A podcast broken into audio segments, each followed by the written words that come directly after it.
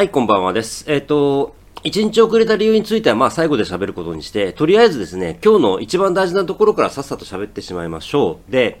えっ、と、一番大事なことは、勝てたってことなんですよ。うん一番大事なことは、カンサスシティに勝てたってことなんですよ。負けてるんだけど、でも勝てた試合だったんですよね。だから、それが一番大事なことで、そうですね、先週の試合、あの、サンディエゴ、違う。あの、先週の試合、チャージャーズに負けた、あ、さ、チャージャーズに勝、チャージャーズに勝った時に、なんで勝てるのとか、まあ、ちらっと見ただけなんでね、あのーよくわかってないんですけど、なんで勝てたのかな、なんでランが出るのみたいな話があったんですけれども、あの、で、先週からね、それについて喋ろうとは思ってたんですよ。シーズンが始まる前に、し直前かなあの、NFL のデータだったと思うんですけど、僕はあの、こういうデータってあんまり信用してないので、あの、別に、こういうことがあったんだよって、あの、言うつもりでは全くないし、あの、どこのデータだったかもよく覚えてないので、まあ、それでもいいやと思ってね、話の一つとして喋るんですけれども、あの、今シーズンのデンバーブロンコスのロスターを見て、シーズン開始前に全チームのロスターを比べて、で、そのチームの力っていうのがどれくらいかっていうのをランキングつけたものがあったんですよね。うん、多分 NFL だったと思うんだけど、確かね、デンバーブロンコス10位だったんですよ。大事なことは、今年のデンバーブロンコスは、まっとうに行けば、プレーオフに出れるだけの戦力があるってことなんです。だから、クビにしろ、あの、コーチ、へだからヘッドコーチをクビにしろって言ってるのであって、だからパット・シューマーをクビにしろって言ってるのであって、だから、本当に今いる選手のポテンシャルをきちんとね、発揮できれば、プレーオフには出れるだけの選手層が揃ってるわけですよ。で、確かに今の選手層で、あの、プレ、あの、スーパーボールに勝てるのかっていう問題はありますよ。それはもちろんありますけれども、それはステップアップした先のこととして、まず今いる選手層の中で、普通に戦えばプレーオフに出れるだけの選手がいたわけですよ。だから選手も勝てた。あの、ダラスに勝った時に、なんで勝ったのか僕わかんないって言って、まあそれはね、あの結果を知ってみちゃったっていうのもあるんでしょうけど、いろいろあるんでしょうけども、あの、今でもよ僕よくわかってないです。あれなんで勝ったのか。だけど先週チャージャースに勝ったことに関しては、全く理解をしていて、もともとこれができるチームなんですよ。先週も言った通り、えっと、オフェンスが弱くて、あの、クォーターバックがアベレージで、ディフェンスが強いチームがどうやって勝つかって言ったら、こうやって勝つって教科書のような試合を先週やってくれたわけですよ。うんまあ、今週はそれができなかったので負けたっていうことなんですけれども、あの、勝てる要素は十分にあったということなんですよね。だから、とはいえ、今の時点で、例えばパット・シューマーをクビにすると、じゃあ、残り、残り5試合を、がまだあるわけじゃないですか。デンバーブロンコスに、シーズンはまだ試合が残ってるわけで、残ってる試合を、パット・シューマーを現時点でクビにしたとして、パット・シューマーよりもまともなオフェンスが今すぐ組み立てられるのかっていうことが問題なんですよ。あの、シューマーが、あの、コロナで出れなかった時に、マイク・シュラー、クォーターバックコーチのマイク・シュラーが1試合だけコールしましたけれども、あの試合も大したことなかった。うん、特に変わり映えはなかったですから、正直言って。だから、あの、シューマーをクビにしたとして、残りシーズンどうやって戦うのって話になりますから、だから今すぐクビにしろってことは言わないのはそういうことであって、今、残り5、ね、シーズン残ってる試合を戦う選手たちがいるわけですから、彼らにどういう戦いをさせるのかってことを考えたら、今すぐ首をすることが必ず正しいとは限らないわけじゃないですか。で、もう一つは、あの、もうこれだけ言ってると、あとまあ、デンバーブロンコスのね、あの DNBR のポッドキャストとかも聞いてて、もうね、あの、ファンジョヘッドコーチじゃないですよ、来年。うん、少なくともね、シューマーは絶対クビ。少なくとも来シーズン、シューマーは絶対クビ。で、ファンジオは残る可能性はあるかもしれない。で、えーカンザスシティの試合については、えっ、と、皆さん見てて分かったと思いますけれども、ディフェンスは完全にコントロールできてました。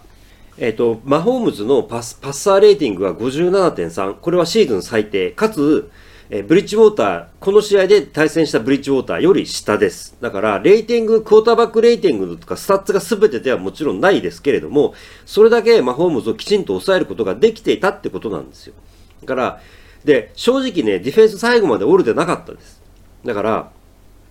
ディフェンスは完全に勝ってたんですよね。で、いろいろ課題のあったランディフェンスに関しても改善してましたし、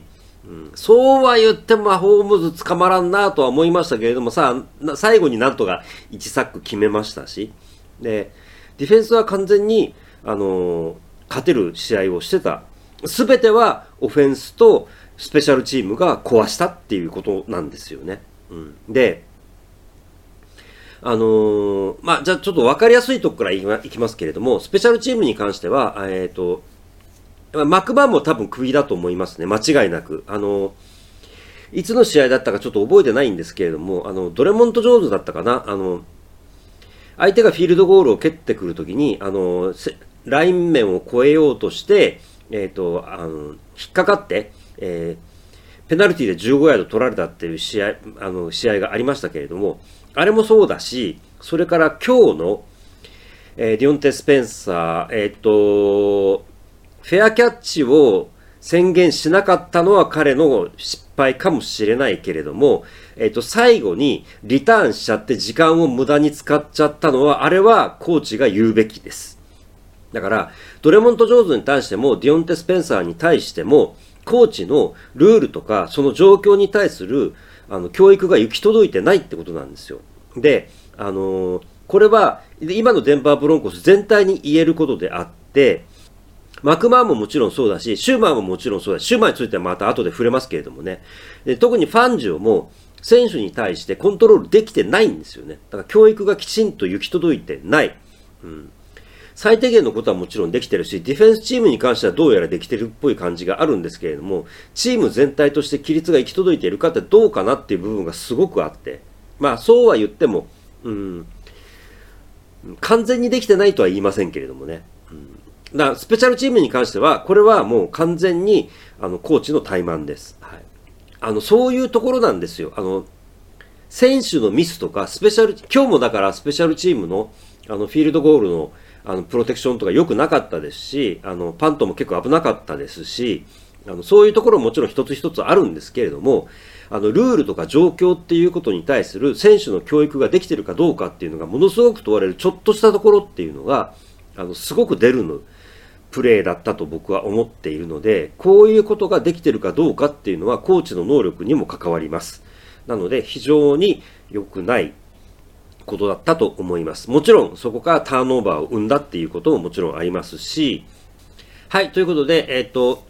ブロンコスのオフェンスに行きます。えーシューマーを一つだけあの弁護できるとすれば、今日のブリッジウォーターは多分今シーズン最悪だったんじゃないですかね。非常に調子が悪かったです。あの、インツあのインターセプト2つももちろんそうなんですけれども、それ以前に、えー、ブリッジウォーターのパッサーレーティングも62.2で今シーズン最悪でしたね。はい。だからそういうところも含めて非常に今日のブリッジウォーターは良くなかったです。で、それはまあ、あの、どんないい選手でも調子のいい時悪い時はあるので、それは仕方のないことだというふうには僕も思います。思いますけれども、うん。ただ、そういうものじゃないですか。試合っていうものは。だからその中で、じゃあ、ブリッジウォーターが調子が悪いのならどうしようっていうことを工夫するのがオフェンスコーディネーターの仕事なので、ブリッジウォーターが調子悪いから、じゃあ今日は、今日の試合は負けだなとかつって諦めるのが、ね、あの、コーディネーターの仕事じゃないですから、だからそういうところは言っておきたいなということは思っています。はい。それから、それでもね、あの、ランはね、出てるわけじゃないですか。で、これは、えっと、前、前からずっと言ってることで、例えばですね、あの、先週の、えー、チャージャースとの試合で、なんで、ブロンコスのランが出たかっていうことを、ちらっとね、えっと、これが絶対ではないって毎回言いますけどね、僕はスタッツが絶対だとは思ってないので、毎回言いますけれども、あの、チャージャースのランディフェンスを見てください。基本的に、あの、チャージャースの試合前にランを狙うのは当たり前のことなんですよ。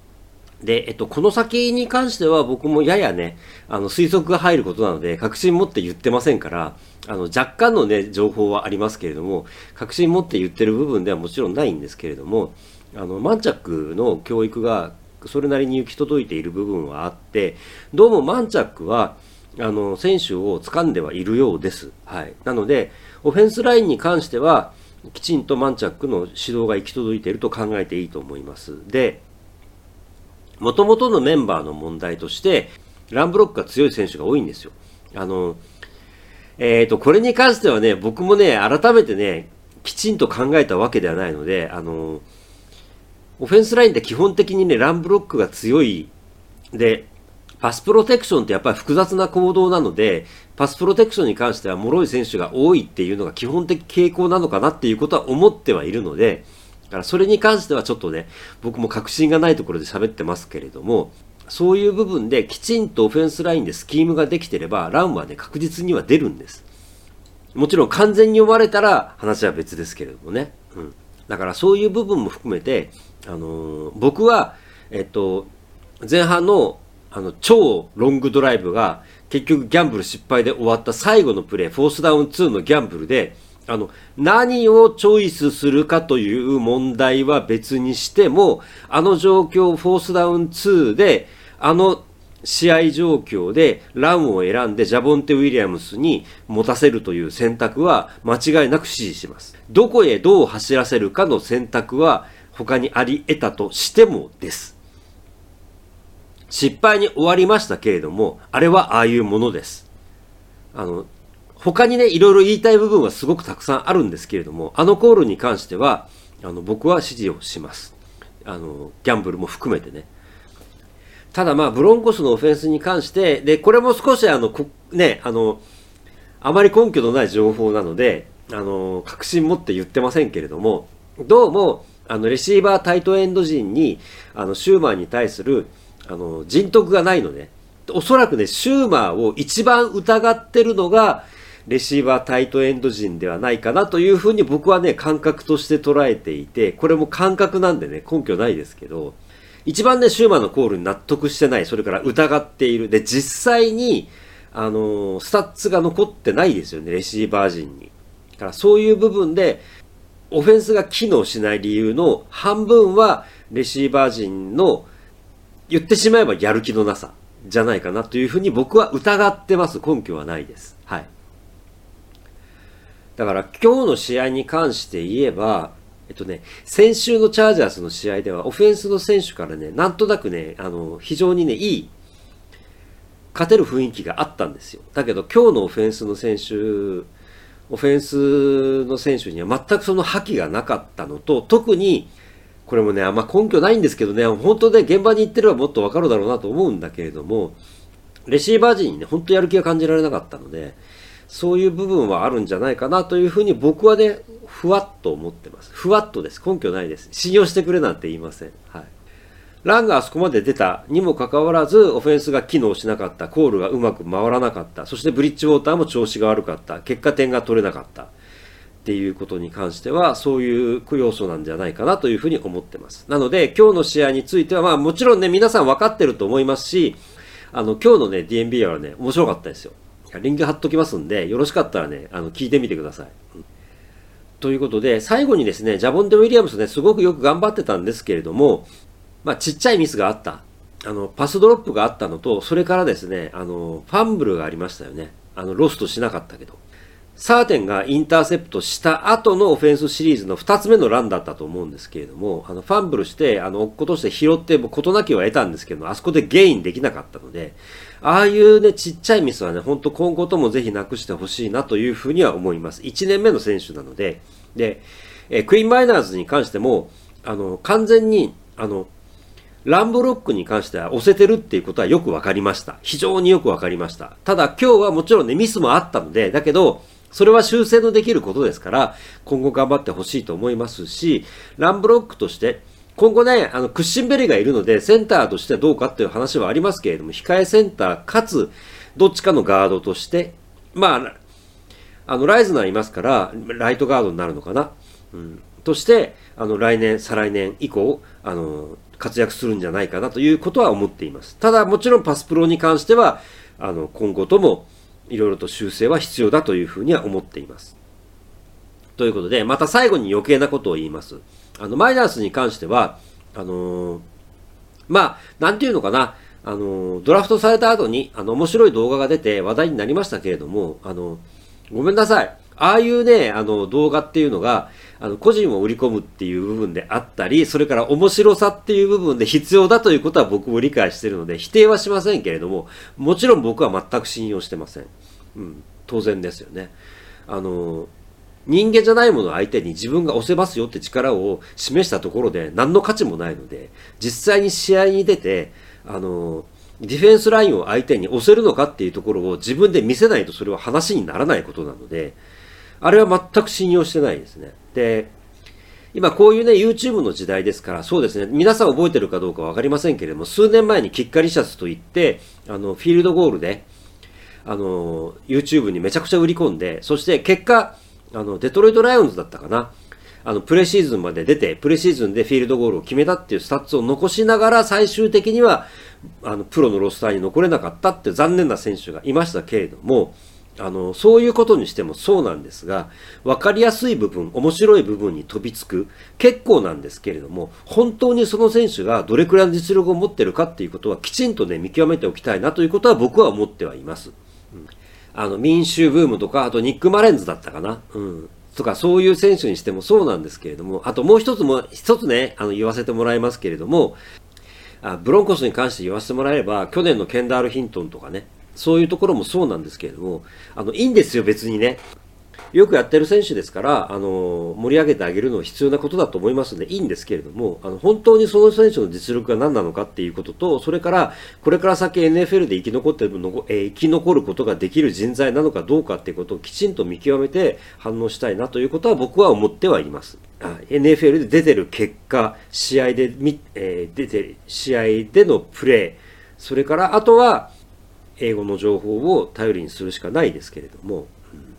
一時の盛り上がりであの騒ぐと、かえってその選手がかわいそうなんじゃないかなって思うところは僕はあります。は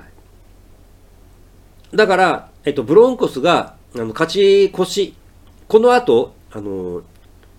去年の記録が良くなかったですから、今年の、えっと、今年のスケジュール楽なんで、この後もね、あの、楽なチームと当たる日程もあります。まあ、今回ちょっとね、あの、もう一回、地区内で勝てるかっていうとね、難しいところはありますけれども、でも、チーフスだってきちんとハマれば、ホームでなら勝てると思いますよ。僕は今日の試合を見て。だから、そこを考えても、ブロンコスが勝ち越しで終われる可能性はあると思います。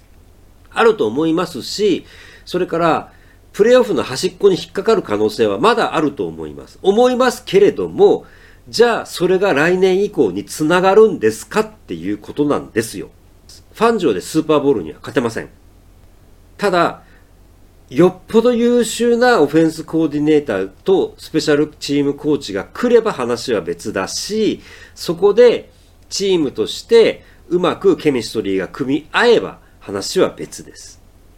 それをどこまでできるのか。それに関しては、もうあとはジョージ・ペイトンにお任せするしかない話です。なので、今シーズンの残りに関しても僕は、あの、選手たちの頑張りを見て、最後まで楽しんでいきたいなというふうに思っています。長くなってしまったかもしれません。これから切りますが、はい。今日も見ていただいてありがとうございました。来週お目にかかりましょう。Infinish, nahadan en s v i c u l a